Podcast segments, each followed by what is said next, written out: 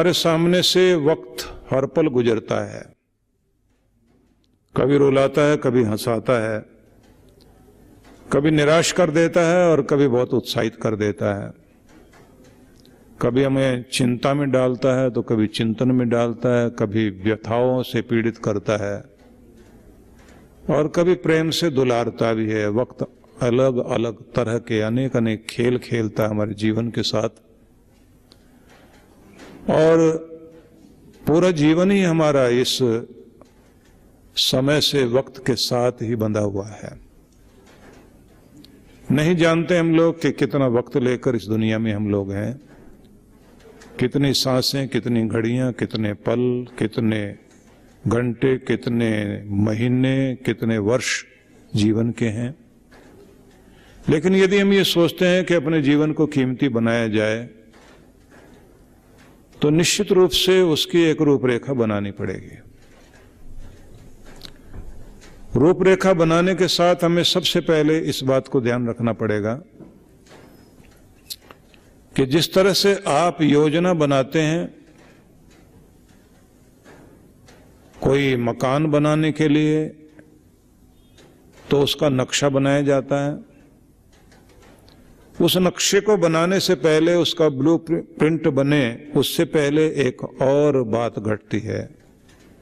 बनाने वाले को जब हम लोग कहते हैं तो उससे पहले एक कल्पना में आपके एक नक्शा होता है कि ऐसे कमरे चाहिए हमको, इतने कमरे चाहिए, bedroom, drawing room, dining, kitchen, store आपका मंदिर और बहुत सारी चीज़ें।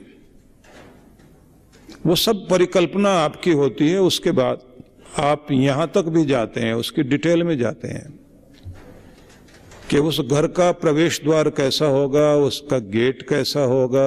अगर आप गाड़ियाँ रखते हैं तो गाड़ियाँ कहाँ खड़ी होंगी? ऊपर छत कैसी होगी? पहली मंजिल, दूसरी मंजिल। यहाँ तक के आपका बेड कहाँ लगेगा? और स्विच बोर्ड कहाँ होगा? फिर पैसे आप कहाँ रखेंगे? कपड़े कहाँ रखेंगे? यहाँ तक आप जाते हैं कि आपके जूते भी कहाँ रखे जाने चाहिए।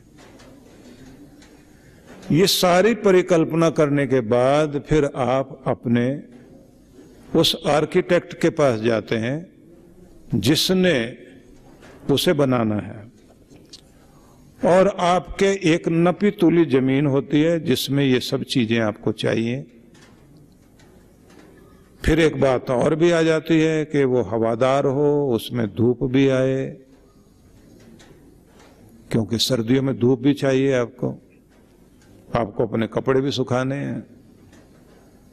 फिर आखिर में एक बात आ जाती है कि रंग कैसा होगा किस किस कमरे का रंग कैसा होगा, और आप